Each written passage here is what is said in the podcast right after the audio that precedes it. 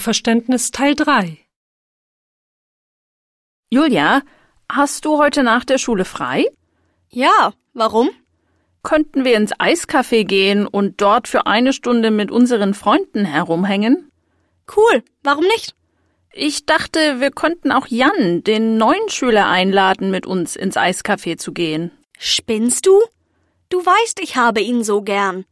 Er wird es bestimmt ahnen, was du da machst. Was? Ehrlich? Glaubst du, er weiß, dass du ihn magst? Doch schon. Er weiß, ich gucke ihn immer im Unterricht an. Und wie reagiert er darauf? Also wie?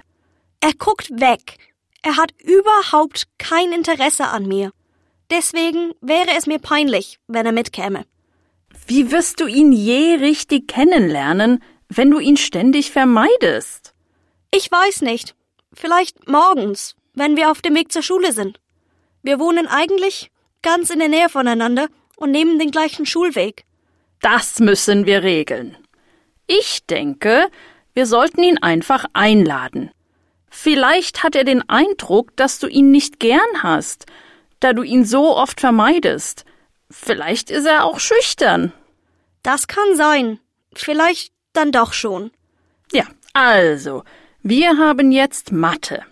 Ich frage ihn während der Mathestunde. Was meinst du? Wie du willst.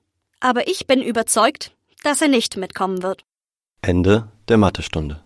Du, er hat ja gesagt. Und er sah echt froh aus. Wirklich? Ja, wir werden uns um 13 Uhr vor dem Sekretariat treffen und zusammen zum Eiskaffee gehen. Weißt du was? Er ist sehr gut in Mathe. Ich nicht. Vielleicht könnte ich ihn bitten, mir in Mathe Nachhilfe zu geben. Und ich könnte ihm Nachhilfe in Englisch geben. Du weißt, er bekommt schlechte Noten in Englisch. Siehst du,